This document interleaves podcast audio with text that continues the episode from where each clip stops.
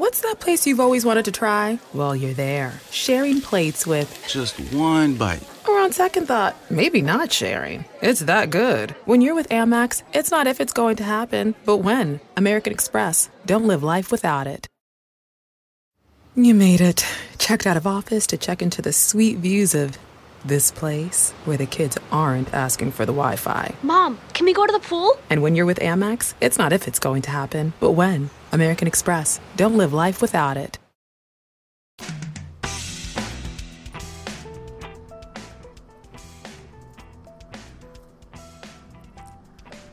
Hello, listeners. This is Jim the Keys bartender. How are you? It's a beautiful hot day here in Key Largo. Warm day. We're, we're getting into the the warm, hot time where you know you know stay hot till perhaps December here. But I know I've been uh, been away. I didn't. It's Wednesday, my first show during the week. I'm gonna have to make it up. I won't be able to do an episode tomorrow. Maybe I will in the morning. Who knows? Try to catch up. Do a little brief uh, recap of my story, but. I realize what keys bartenders become. A lot of times I talk about my. I started out the show thinking about how a bartender does his job or her job, their job. That's probably the most appropriate way to do the pronoun do their job, and about the things they come into and how unique it is to be working in this particular tourist destination. Well, I uh, just came back from Philadelphia, and uh, I know I didn't finish that thought. Did I? What I'm suggesting here to finish your thought, it's become something else. It's episode 612. Uh, the the show's become something else. But you know what? I'm still bartending in the Keys. I'm a Keys bartender, and I still look at things from my perspective as a bartender, how I look at people, how I treat people. But I still, I'm still more, I'm more than a bartender, right? How do we view ourselves? When thinking, are we just a job? Because I'm also an indoor cycling instructor. Spin. You know, now people, if you don't understand, it's Peloton, you know, where you work out. People say, well, all you're doing is riding a bike. Well, you know, unless you go to the class, you really don't know. But that's another thing I do. I'm also a, a notary, but I just don't stamp papers. I do, because down here, at least in Florida, notaries could do more. And another thing they do is officiate weddings, uh, ceremonies, and uh, along with the signature certifications, we do loan signings. And loan signings are, uh, you become a signing agent, and that's usually notaries because you want to get someone that certifies your signature. So uh, when, when you have lo- loan documents, deeds, and things like that. And also a podcaster. I see myself also as a husband and a father. And a son. And one of the duties as a son was I have to go visit my I, I have to go visit my father. Not because he asked me to come and see you, because I, I feel when you get the idea in your head that you should go and visit your relatives or visit someone, you should go and visit them, especially my father. Uh, I won't go into too depth, but he has a long ongoing health issues, and I just want to make sure uh, I've, I've, stayed in contact and, and, and had an opportunity to see him. And he lives in Dover, Delaware with my stepmother, who I'm very close to also. And in order to go to Dover, you can either go into Baltimore or Philadelphia. And I spent some time in Baltimore, but I don't have a lot of history there. I do have relatives there. I could have went and and seen some of my brothers and sisters, but I, this particular trip, I went uh, through uh, Philadelphia because I wanted to go and visit my friends up in Philadelphia, and I wanted to take a trip around visiting some places I used to frequent. I'm not talking about just bars. I'm talking about my home. I, I lived in one, two, three, four, four different places in Philadelphia, or five actually, if you count my loft apartment, or six from an apartment. one, two, three. It could be six or it's around at least six places. But the place I grew up when I was in high school, when I was a young, when I was younger than in high school, I lived in another part of the city. I checked out the uh, elementary school. I went. I I know. I, and in retrospect, I realize it's kind of creepy. If it's during hour, I don't think it was during when the school was open when I drove by, so that was pretty good. The school was closed. It was at the end of the day, so I drove by the elementary school after three, and I when I drove by the high school, I had an inkling of going up there, but it was before school let out, so I I was going to go up and ask if I you know, just walk around a little, look at some of the lockers, or look at what, what the place looks like inside, and then I I took uh, more rational thought took over and I said, oh, that's not really wise when there's a bunch of high school kids, a stranger walking up. But I am an alumni, but I, I didn't go in there. Just saw from the outside, which was pretty good because for some reason I thought that my high school was closed for, because they did a bunch of, they closed a bunch of diocesan schools. So I'm going to start out with talking about the trip. The trip was really nice. I went to see my, my dad, my stepmother, and uh, I'll go over, breeze through that. Not breeze through; it's important, but it's, you know a lot of it's personal, really personal. But we we told stories. Uh, I did my visit and just checking that. We uh, my father wanted me to look at albums, photo albums, and and I was thinking, man, I don't really do well with uh, photo albums or things that keepsake items. But then I realized I just got my iPhone. So what I did is I started scanning the photos. The you know I was I had a criteria for scanning photos. I'm thinking these are photos I don't have that no one has. So what I did is scan photos with uh, my father or my stepmother or my sister or my uh, my grandmother, my brother, my you know, I, I scanned those photos and my nieces to, you know, to get those for keepsake. And I figure I could put them on the cloud and stuff like that because we have an online album, which you could do now, which is great. Because normally, uh, I mentioned in previous episodes that we take so many photos on our cell phones nowadays. It's the amount of photos we take becomes so voluminous voluminous, I guess that would be, uh, that you really don't look through those. If you take, let's go real crazy. Let's say you take 2,000 photos a year in a matter of 20 years. Do the addition. 20 times 2 is 40,000. Who's going to look through 40,000 photos? So I had to be, there had to be some criteria of picking the photos. So I said, my father went on and my stepmother went on a lot of trips and there were a lot of scenery photos. So unless they were in the photo and it was a good, you know, good photo, meaning good photo, they were clearly, you could see them. That's, I wouldn't take the scenery photos because there's always like, if you're in front of the pyramids, there's some really great pictures of the pyramids. I don't need any pictures of the pyramids without my father or my stepmother in them. I know that sounds selfish, but it, you know, hear me out. It's best to have good, fewer good photos because then it, it's more manageable to look at them. Because when we have a million photos, yeah, we can go to a photo, but we don't really look at them. We don't really look at them. You know, you're just trying to find the most pertinent ones there. So it, it was sad. It, it, it was sad. Uh, I, I, felt a little sad because I, I don't get to see my father as much because I'm 1,250 miles away. I think that's about it, 1,300 miles away. And I, I wish I could go there more often. And I want to see him as much as I can while I have the opportunity to. But it, it, it's almost like I, I'm almost, I'm approaching 60, but when I'm going there, I'm still the kid. I'm still the kid. And I was irresponsible for a lot of years. I was irresponsible. When we were looking at the photos, I was looking at myself and I said, oh man, I made some uh, interesting decisions with my life. But uh, I think I'm probably doing the right one now. And I don't beat myself up now because that's all part of life. You arrive at your part of life, your, your, where you are in life by making certain decisions. And if you're fortunate enough, you're able to uh, correct the course in your life. And I think I did.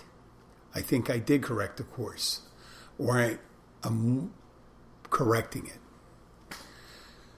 So I went up to see him, and uh, while I was up in Dover, I was really, I nowadays when people book things like I, I don't go.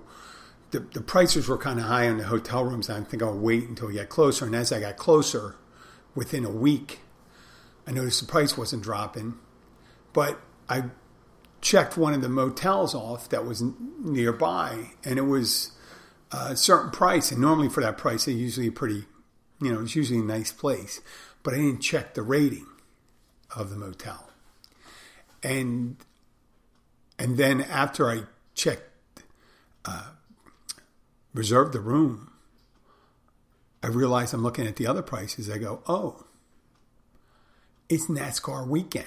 I found out I was, on the trip, but I already booked the room, and there really wasn't a lot of other choices after that. But I said, well, how bad could it be? How bad could the motel be? I've been to other, I've been to a couple that were pretty bad, um, but I found out how bad it could be. Um. It really wasn't as horrible. Uh, this is where I sometimes talk about expectations. Sometimes your mind makes things worse than they really could be. So I had a one. I arrived on Sunday, uneventful flight. It was a good flight. I had a nice roomy seat. I had an aisle seat. I had an. Um, it was three seats, and but the middle seat was empty, and there was someone on the, on the window. I was on the aisle. Pretty good, and I had a nice visit with her father. Went and got some food for us. Um, picked it up. We ate, and then I, uh, we hung out till because my father hasn't been feeling well uh, for a while. Is uh, I decided to you know leave. He said he goes to bed at ten. I figure I'll go to bed. I'll leave at nine, so he can do his routine, whatever his routine is. So I go to the motel and when I get to the motel, I see uh, it's I, I, don't locate it right away, even though I'm using. I always use the uh, mapping apps. Now I use Apple, and there's a liquor store in front, and it's in the back. And I look at the front of the hotel, and it looks like well, they haven't cut the grass in a couple weeks, maybe a couple months. Looks like it little needs a little paint, you know, a little run down huh, I'm not having a lot of faith. But then I walk into the lobby and there's 12 people in the lobby. And there's one poor fellow behind the counter at registration. So, as I'm standing there, I'm asking people why are they here? Are they checking in and stuff like that? Because it's on Sunday, normally when NASCAR is over. It turned out being NASCAR weekend. I should have checked that out. But I was going to come anyway. I could have, I could have, you know, I, I, I could have been more vigilant about picking a room. So I went there and I found, I hear people's stories. One guy comes in, he says, listen, I need to get another room. There's, there's towels shoved in the toilet. Towels shoved in the toilet. It's not working. Someone says the, the room wasn't clean. There's no, uh, the, the beds are stripped. Um, somebody, some guy talked about pubic hair being in the sink. And I said, well, you know, that's pretty bad. But I mean, that usually means it's not cleaned. And there was some people looking for refunds, other people waiting. Some people were waiting for towels. Uh, another person was waiting to check in. Uh, the refund people, there was a gentleman with his son. I guess they were there for NASCAR. He was just asking for a refund. He was going to look for another place, and he, he wasn't interested in staying. So I'm thinking in my head, I got my head, I'm waiting, hearing all this stuff, and I'm waiting. I think it was 30 to 40 minutes to register because they were so tied up. And the phone's ringing, and this poor guy. I just felt so bad for this guy. The rooms are filthy. So that's what the people are saying. And I'm thinking that I'm thinking I just want a refund, and I'll just go for look for another place. And then, uh, I mean, I felt bad about my reaction after everything. I'm thinking I'm piling, on everyone's piling on this guy. But then people started realizing it's not this guy's fault because he doesn't look like the owner. He looks like a guy that's just working in the desk. And so I said to the guy, and then they said they someone said they only take a hundred. You have to give them a hundred dollar cash deposit. I said I paid online with one of those booking apps is, uh, for for hotels and motels. So I, I said, yeah, I'm not going to give anybody cash at the end. I mean, I guess I could have, and I would have gotten just just gotten it back. And I said to the guy, "Hey, listen, just give me the key to the room. Let me take a look, and then I'll give you my my card for it."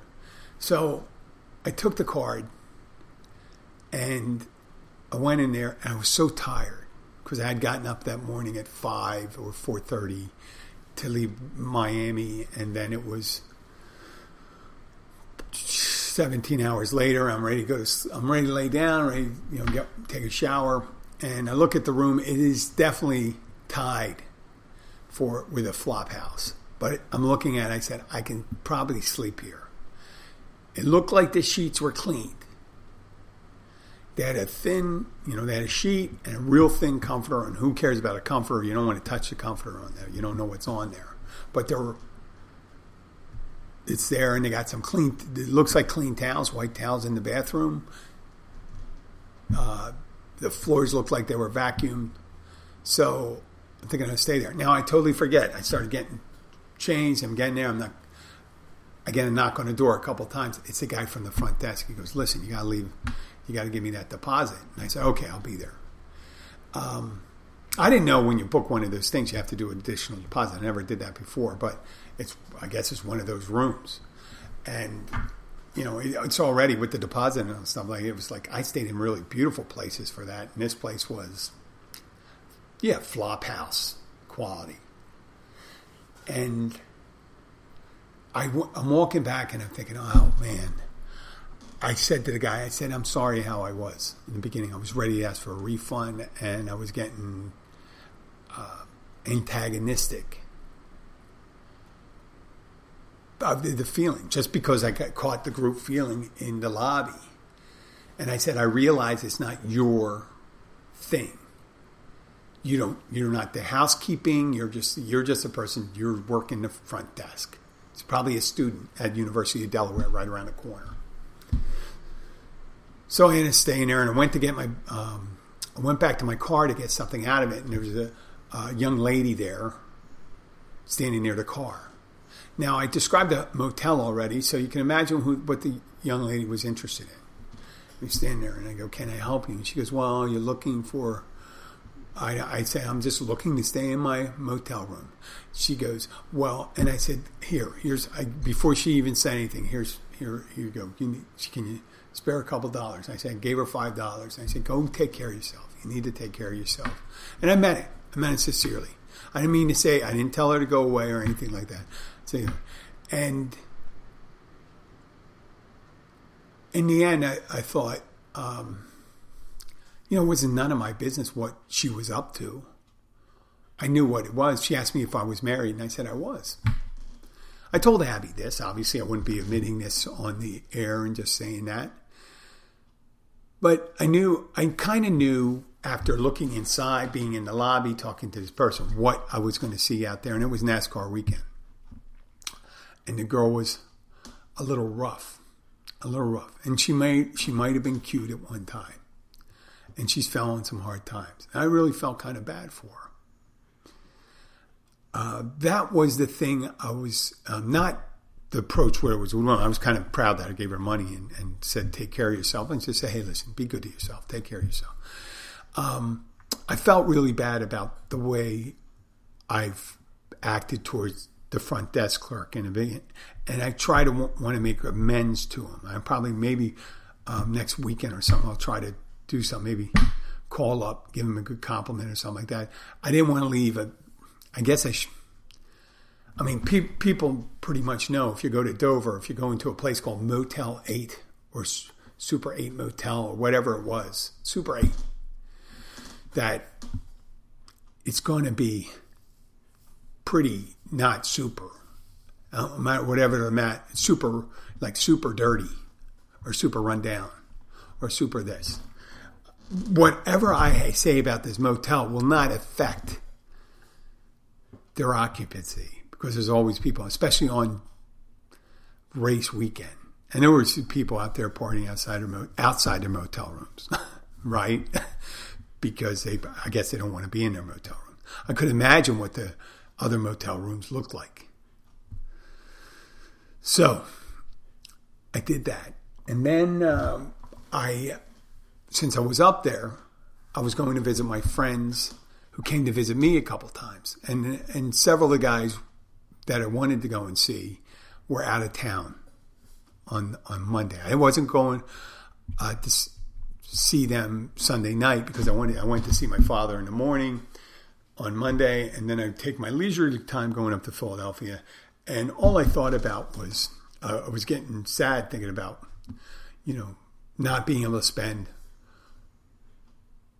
more frequent times with my father. Not this time, because I know I couldn't really spend a lot of time with him because it takes a lot of energy out of him having to visit. He likes to watch TV and this and talking and all that stuff. It just tires him out. But um, he gave me he gave me uh, some. He's given away uh, some of the family memorabilia you, everyone you kind of know what that's going on when someone does something like that. Now my dad listens to the show, and I don't want to keep any secret about it. It's no secret how he feels, what he's telling us, and anybody knows that it's not like a surprise. It's been going on for several years. I don't really feel comfortable talking uh, any more than that, but it, it was kind of a a sad party so I went up to Philadelphia, and when I went up to Philadelphia, and I started going to my old houses, the old neighborhood, uh, where I went uh, when we lived. Uh, when I was a child, when I went to lived on a street Mayfair, Marine Street, the neighborhood's changed. Uh, my friends up there say it's changed. You know, it's changed demographically.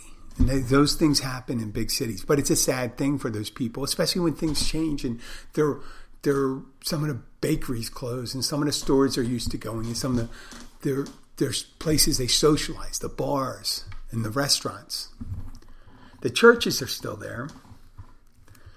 Um, but the the thing that probably saddened me most when seeing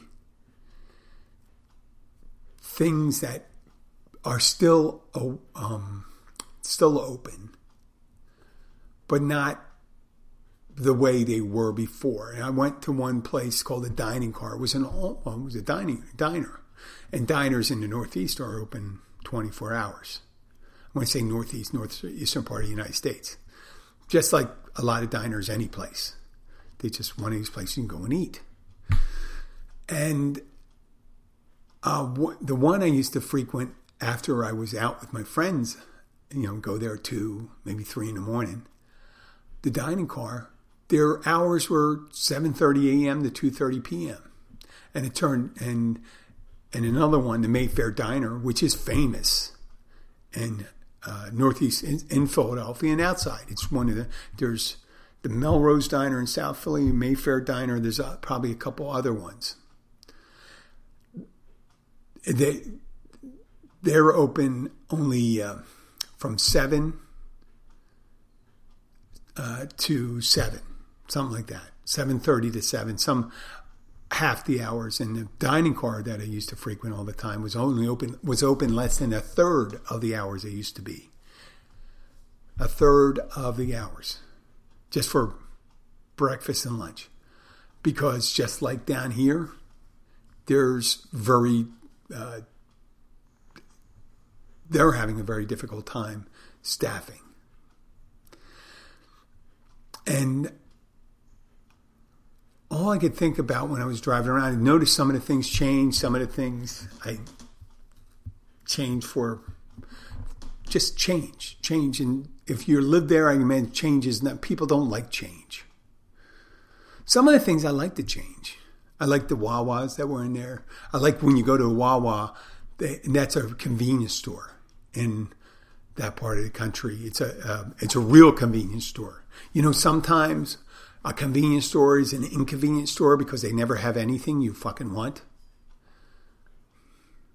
But Wawa is one of those th- places where you could get things you need. It's a convenience store. You can get gas. Um, they have a lot of them now online. They have the uh, Tesla charging stations in the back, and I think Tesla's starting to allow other vehicles to charge there too. Uh, but they they'd had used to have I don't know if I didn't look around for produce or anything like that, but they have those, and they have a deli section. Deli, and they make sandwiches, and they have different meals you can order. They got the computer where you order the stuff from. Great coffee, soft pretzels other stuff. Nice restrooms, because in a lot of places, in um, especially in Philadelphia, they didn't have the restrooms that were you know available all the time in convenience stores. I mean, who wants that? If you're having a convenience store, so you, who comes in there sometimes? Sometimes you get people in the lower strata of society. Sometimes people that are homeless and they keep on using, they use the bathrooms and they use it as their bathing areas sometimes. so people find that own these stores find it inconvenient to have them accessible to the public. So they try to make it difficult as possible. They put a, give you a key, they give you a big block of wood. Here, come back with this. Here, you know, chains. There's a chain linking the key to a big block of wood, so people won't walk off, walk off with it. Uh, but yeah, they have restrooms in there. So I get get sidetracked once again. So these places changed. There's a lot more Asian markets in the Northeast Philadelphia. A lot more Asian emigres moved to it. I guess, you know, it's where opportunity is for them. And if they're there, it's because those businesses were for sale. So the people that used to own it, own these businesses, sold them to other people. It's not like they came in and took it over there had to be an offer. So we enjoyed, you know, we enjoyed other places, and when the new places come in, we're just get dissatisfied to see that they're different. And I guarantee you, most places change. I'm surprised by some of the places that were still there. That were still there, like the bakeries that were still. A couple of the bakeries, a couple of them were weren't open. Which you know, bakeries are one of these time sensitive places when you say time sensitive, bakeries is almost always open, and you know every day of the week because they sell baked goods and they turn in 24 hours. So I, I was surprised. You know, I, there was a Hoensberg Bakery, Geiger's Bakery, um, libraries, things. It, it just kind of I got sad not for the change. I got sad because it brought me memories of my childhood. And I got, uh, what would you call it, reminiscent or sentimental. I got sentimental about a time. And maybe because I remember things that when I was more carefree and I did not have particular worries. I wasn't, I mean, when I was a child, I wasn't I wasn't Drew Barrymore, so I wasn't alcohol alcoholic at the time. When I got older, I became an alcoholic. Or maybe I was always an alcoholic. Who knows? There's semantics. But I enjoyed that, and I know I'm forgetting things that happened while I was there. And I had an opportunity to stop by uh, McGeehan's bar. It's still there, Rock Bottom at Cotman Cottage. That's the name of the bar. Matter of fact, I posted a picture of this little sign they had there. I arrived there. BetMGM is pitching baseball fans a chance to swing for the fences. Register using code CHAMPION200 and win $200 in free bets when you place a $10 moneyline wager on any Major League Baseball game and either team hits a home run, regardless of your bet's outcome. Enjoy baseball like never before with BetMGM's daily promotions at your fingertips all season long. Download the app or go to BetMGM.com and use code CHAMPION200 to win $200 when you bet 10 bucks on an MLB game and either team hits a home run. Sign up today and find out why nothing beats a win at the King of Sportsbooks. Major League Baseball trademarks used with permission. Visit betmgm.com for terms and conditions. Must be 21 years of age or older to wager. Virginia only. New customer offer. All promotions are subject to qualification and eligibility requirements. Rewards issued as non-withdrawable free bets or site credit. Free bets expire 7 days from issuance. Please gamble responsibly. Gambling problem? Call 1-888-532-3500. Uh, on Monday, right around 3.30, I went to Wawa, got myself a big cup of coffee because I knew they didn't have zero zero beer. It's not one of those bars they would have zero zero beer in. Why would they? You got to have what you got to give the customers what they want, and at McGeehan's zero zero beer is not the thing people go in for. So I get there, and I don't really recognize anybody, but there's someone that bears a resemblance to the McGeehans, and it turns out to be uh, Neil McGeehan's son, one of the the sons of the former, he passed away, Cornelius McGeehan. But the, the current proprietor, Pat, um, I think I don't know who how that works out. I think Pat pretty much runs the place, and uh, then we have John, Neil, Mike, Nora. I'm missing I'm missing one. I'm just going to piss them off. I know. So the other sister, who I don't, I, ne- I never really talked to as much. And and then their progeny, which there's a ton of them. And then there's people from the neighborhood, and that's the place you go to see people. You know, I could go to the diner, wait at the diner for them to come in. They're not going to come in. They're going to. That's where they're going to go. The people that go. So I hung out. I spoke to Neil. I spoke to Pat. We had a good laugh. I saw a sign on a license, well, a license plate they made for someone, and uh, I posted it as a picture here. I don't want to denigrate the person, the big nose ear job. I like that when they call someone an ear job. That means they, much like myself, they'll talk your ear off. And we hung out for a couple hours and enjoyed each other's company. I really enjoyed the company. And then I went looking outside the city for a hotel room because in the Northeast there's not a lot of hotels, and there are a couple motels and hotels. The ones I remember were much like the Super 8 motel in Dover. So I figured I'd go up to Trevose. And I went up there. And the other incident I'm not really proud of happened. I went to a, um, Best Western Plus. It was nice. It was nice. Nice room, nice lady at the desk. Wasn't crowded at all. Uh, there may be an eight, uh, eight cars in front of it. I think I had a family upstairs because I heard like a three year old stomping, uh, running around. But they they they went to sleep by eleven o'clock. I was out by twelve. I didn't. Even though that was a nicer hotel, I slept better at the Super Eight I had more hours sleep. I only slept like four hours. And but I went out. I went out because I was right in the area that was where the, these hotels are north of the city, near uh, old Philadelphia racetrack, which was Keystone Park at one time, and now it's a casino. I never, I didn't go to the casino. I was looking for a restaurant, and some of the restaurants are still up there too, and some of them are not. So I went to one particular restaurant. I went to get some, I went to a chain Italian restaurant. I won't say its name because you know what? I wasn't proud of my behavior. Not that I did anything; it was my reaction. I almost it's, it's almost what I did and what I felt that I'm most embarrassed about. So I asked the person front desk, I want to get some Italian food, and I was hoping to hear some another Italian thing, but I realized I'm in this suburb, so I'm not going to necessarily get a local Italian place. I knew there was a couple a little further north, a couple Italian restaurants I go to, or I could have went back into the city.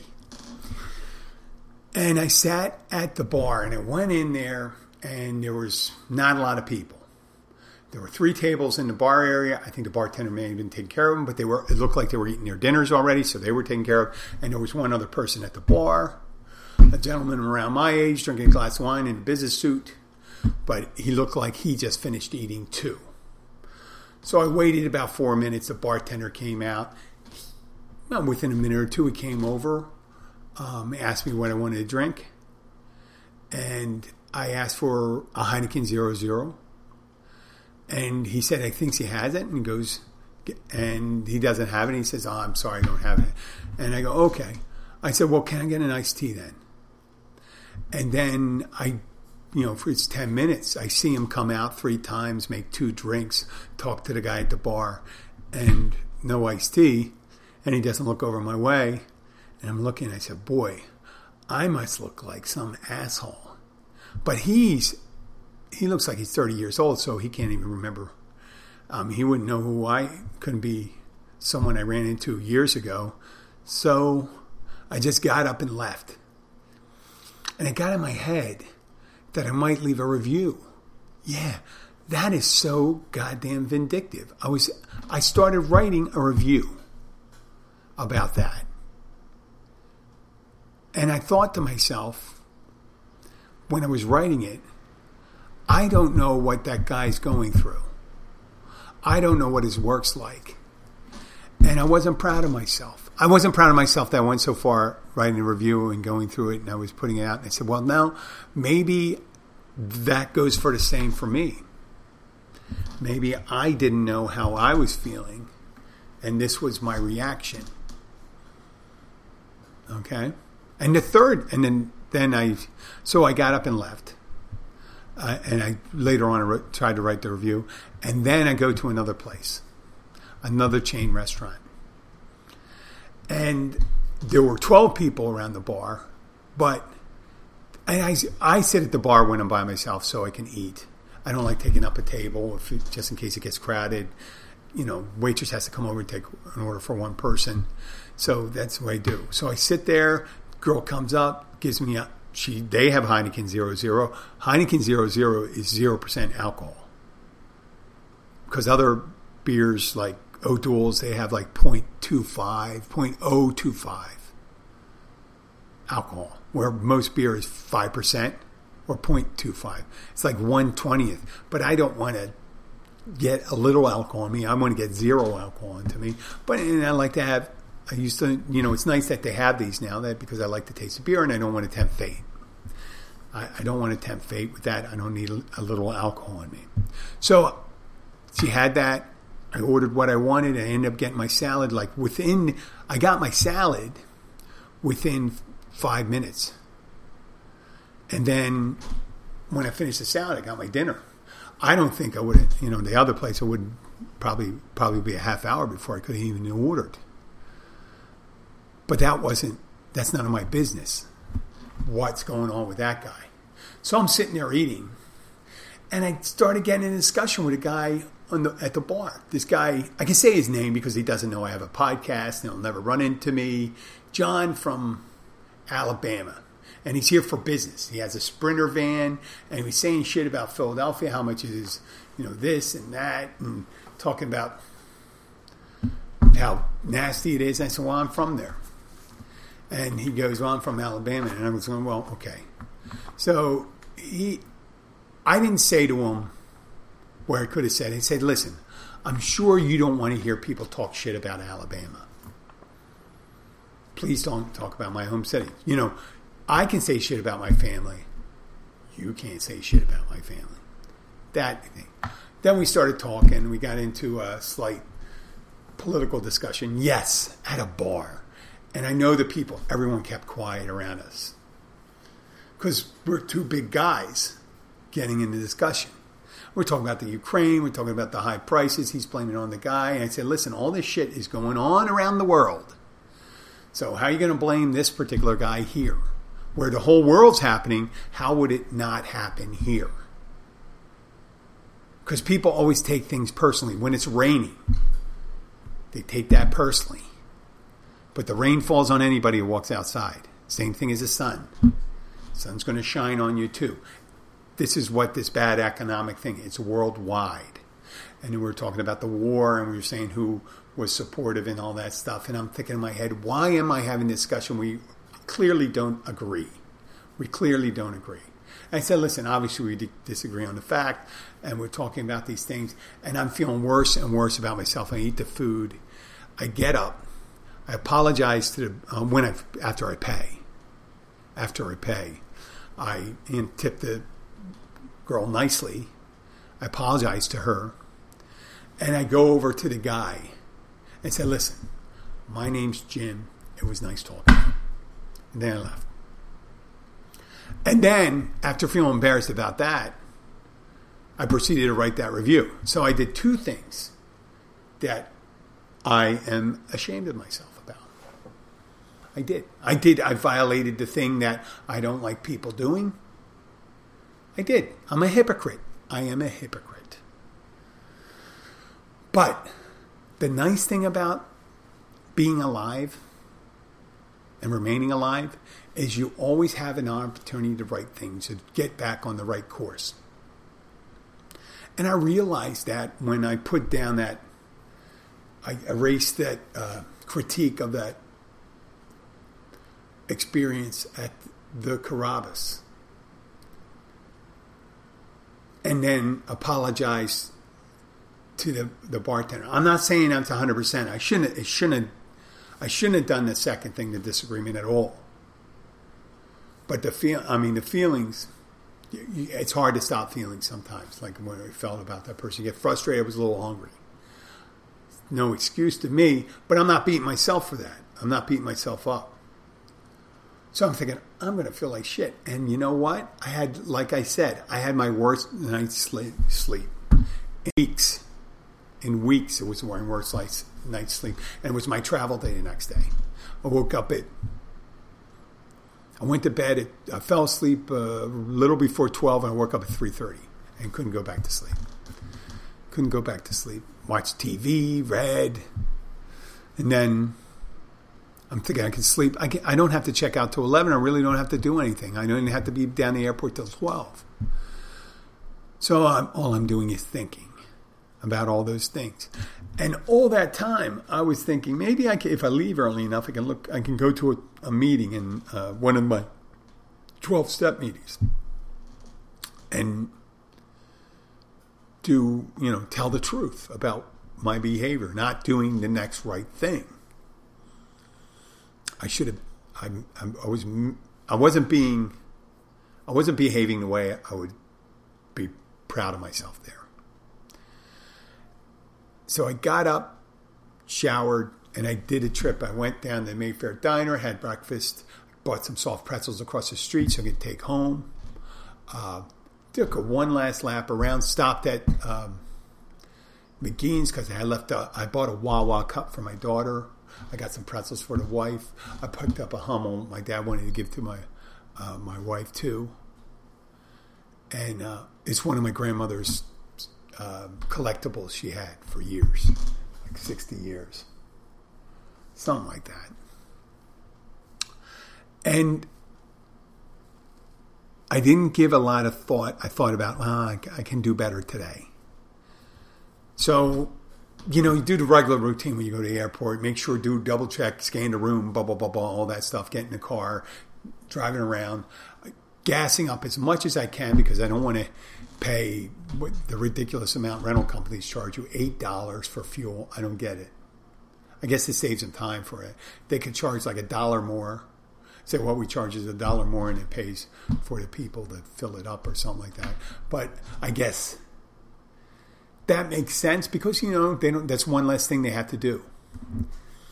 So I got within a mile, and there's a gas station there. Another Wawa. a convenience store, conveniently located near the only gas station within the rental car, a mile within the uh, where the rental agency is near the airport.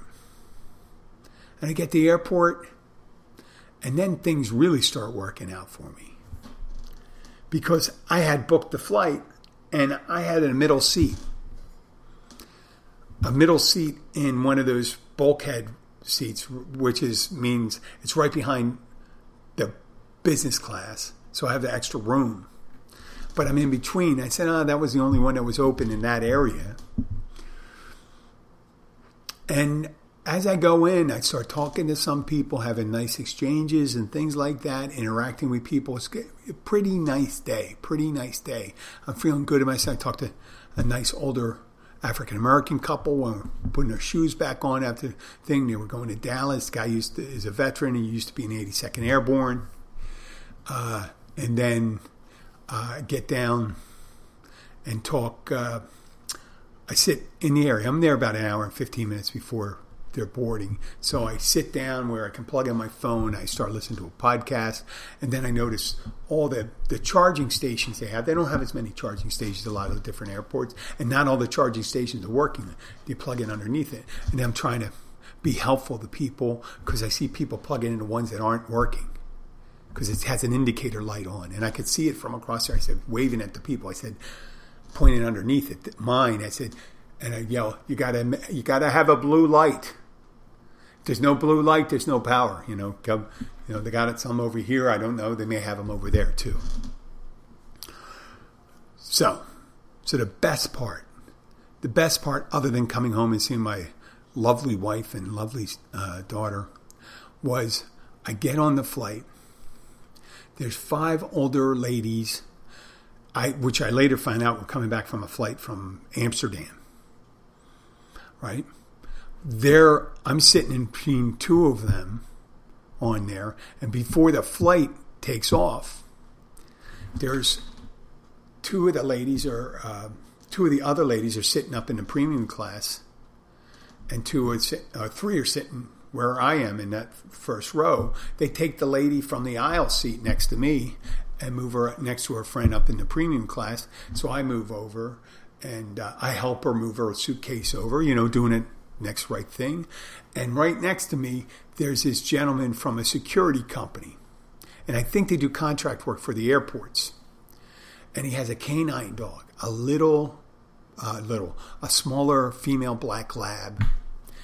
Uh, I think their name was Ruby. Ruby was on the uh, on, on her harness, and she was just a sweet little dog, a sweet lab, I mean, she was licking my hands. I mean, I thought for a second, I said, man, she's really friendly to me.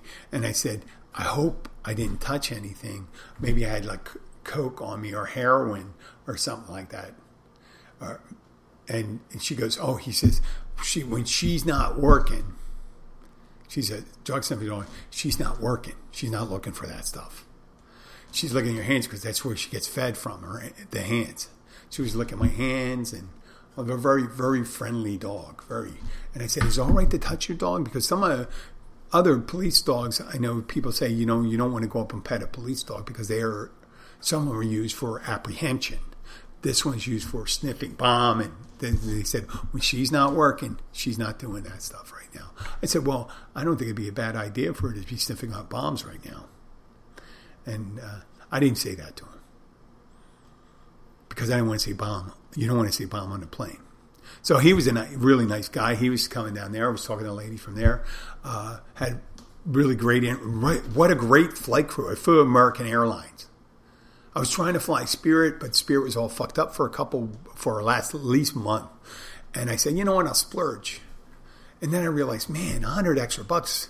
It would it would cost me 100, 150 if because I always pick the seat. I try to get room roomy seat and stuff like that. So it's probably like 150 bucks more for me in the end after the all the add-ons. And it's a f- nicer plane. You know, you actually have televisions on it. You can watch things and you can charge your phone on the on the plane. They actually give you some refreshments. So not to knock Spirit, not to knock because they do serve a purpose. If you could sit anywhere that may be the thing you do. But I didn't have the extra time, and I didn't want to inconvenience them rescheduling the flight. But the flight crew was so nice, so and the pilot, the pilots are fun.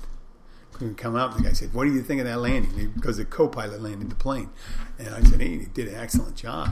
Said the captain, he said, "The co-pilot did an excellent job." The guy when I walked by, and uh, all in all, finishing strong on that trip. But there's nothing like coming home. Nothing like coming home. Miami's a little rough. You know, you get to the airport. Sometimes you, you come out, you think, oh man, I'm glad I, t- I take a picture of where my parking place is, the structure, the name of it, and all that stuff. One thing where it has all of it. Where, um, and Miami Airport.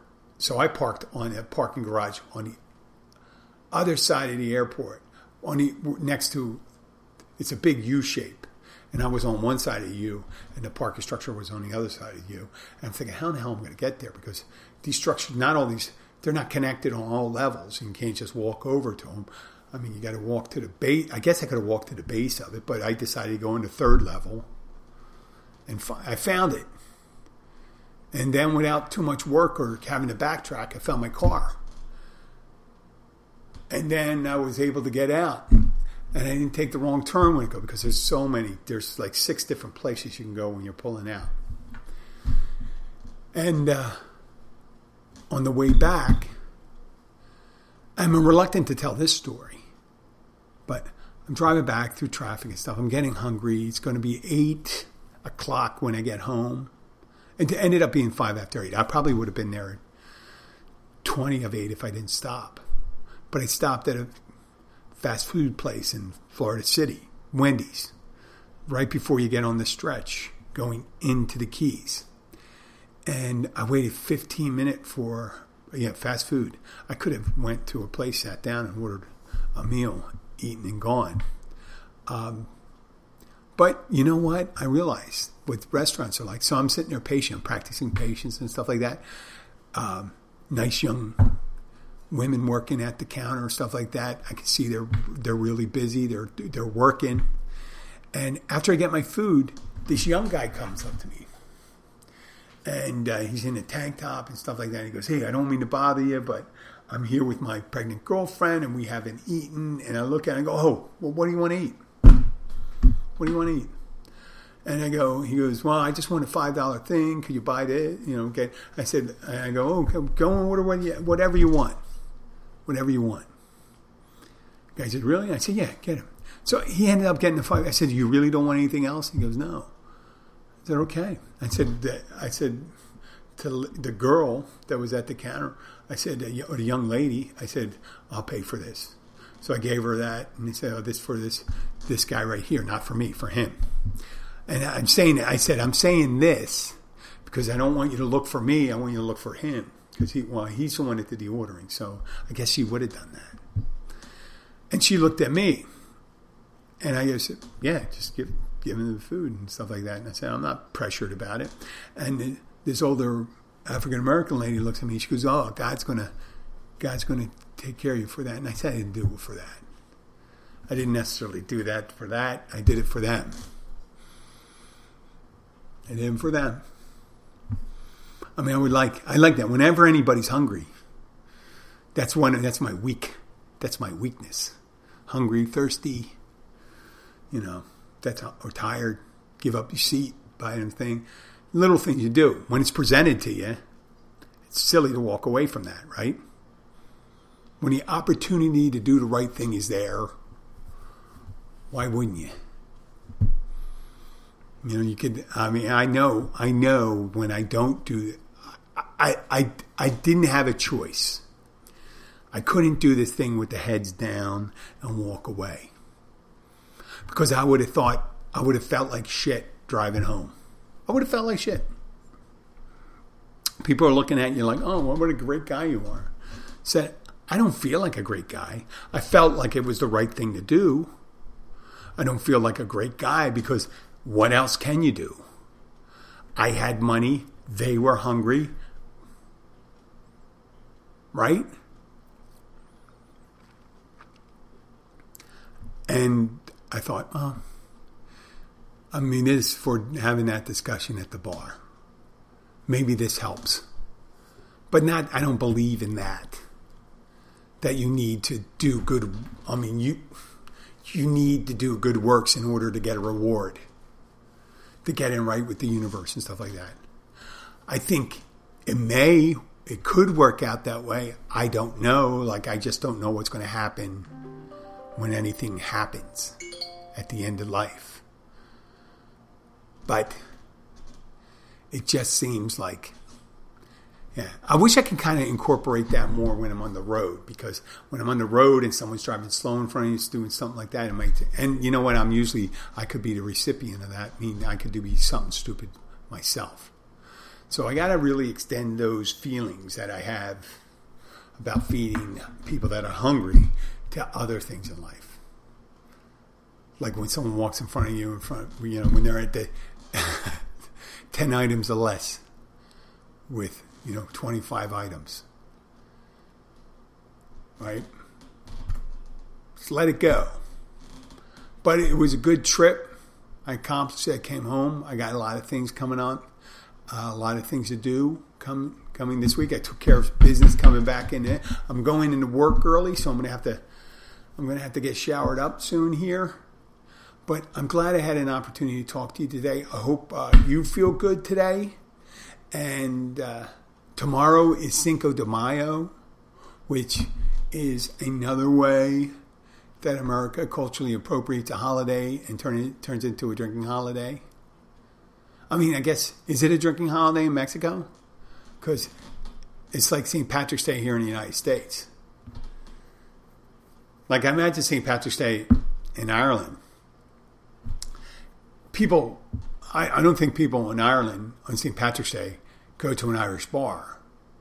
Or if you're in Ireland, it's an Irish bar, isn't it? I don't think they go to and say and wear shirts that say "Kiss me, I'm Irish," because most of the people are Irish in Ireland, unless you're from someplace else. So, and yeah, so we're taking Cinco de Mayo, people that we don't want.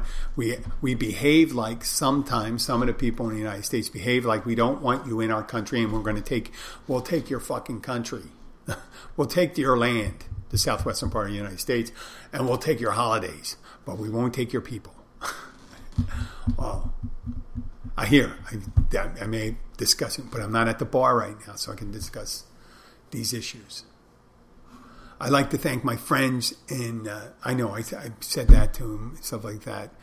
Uh, I'm, in, I'm, sure I'm pissing my friends off in Philly right now, but uh, I like to thank them. I'd like to thank my dad and my stepmother for when, and all the people that I ran into. Uh, the I think the nice uh, gentleman. Oh, and the last thing when I was getting I was dropped off the rental car. I was dropping off the rental car, and uh, I was waiting for the bus, and I was only there like three minutes waiting. And there's a uh, a nice young family, young. I guess everyone's young nowadays. Compared, you know, as long as they're 50 and under, they're young. So this guy in his 30s with his baby and his wife and his either his mother or her mother I, it turns out they're from Haiti. Um, they have a lot of equipment, but they had this big stroller. And I said, Can I give you a hand? Because I had my one bag. I, I did a pretty good travel on light things this time. I'm kind of proud of myself. I didn't miss anything. I don't think I forgot anything. I even got my Wawa cup I left at McGeehan's. So I helped them in, and we ended up talking. Turns out he's a minister in Hollywood, Florida. And uh, what a nice guy. Very congenial, very nice and uh, we we had a lovely conversation on the shuttle bus going back to the airport, and uh, I said goodbye to him. So I wish him well and his family, and I'm going to try some more. I'm going to I'm going to go out of my way to try. Some, I'm going to go to Little Haiti one time in Miami and try the food there. Uh, try some of the Haitian food. Uh, I had Haitian food once, but I haven't explored more. I love you know varieties of spice of life.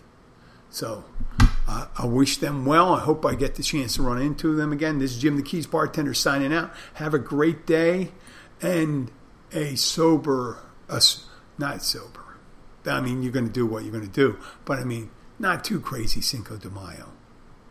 Right? Don't get in trouble on May 5th just because you're celebrating a holiday for a country you've never been to. Thank you very much. Have a great day.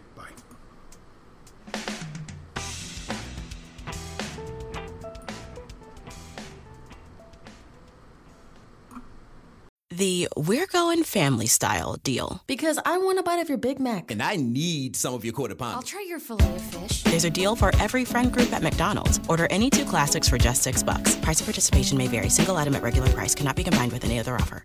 Susan, I'm sorry I'm late. Traffic is terrible. It sure is. But on top of that, gas prices have been skyrocketing. I can't believe how expensive gas has gotten recently. Prices at the pump are up, but I never pay full price for gas anymore. I just use the free Upside app that pays you cash back for every gallon of gas you buy. Wait a minute. Are you saying you actually get paid cash when you buy gas with the Upside app? Yes, I get real cash back every time I buy gas. And does that actually add up to anything? I've made around $200. Wow, that's serious extra cash. I'm downloading the free Upside app now. Download the free Upside app to earn real cash back every time you buy gas. Use promo code SIMPLE for an extra 25 cents per gallon cash back on your first fill up. You can cash out anytime right to your bank account, to PayPal, or an e gift card for Amazon and other brands. Just download the free Upside app and use promo code SIMPLE for a 25 cents per gallon bonus on your first tank. That's code SIMPLE for 25 cents per gallon cash back on your first fill up.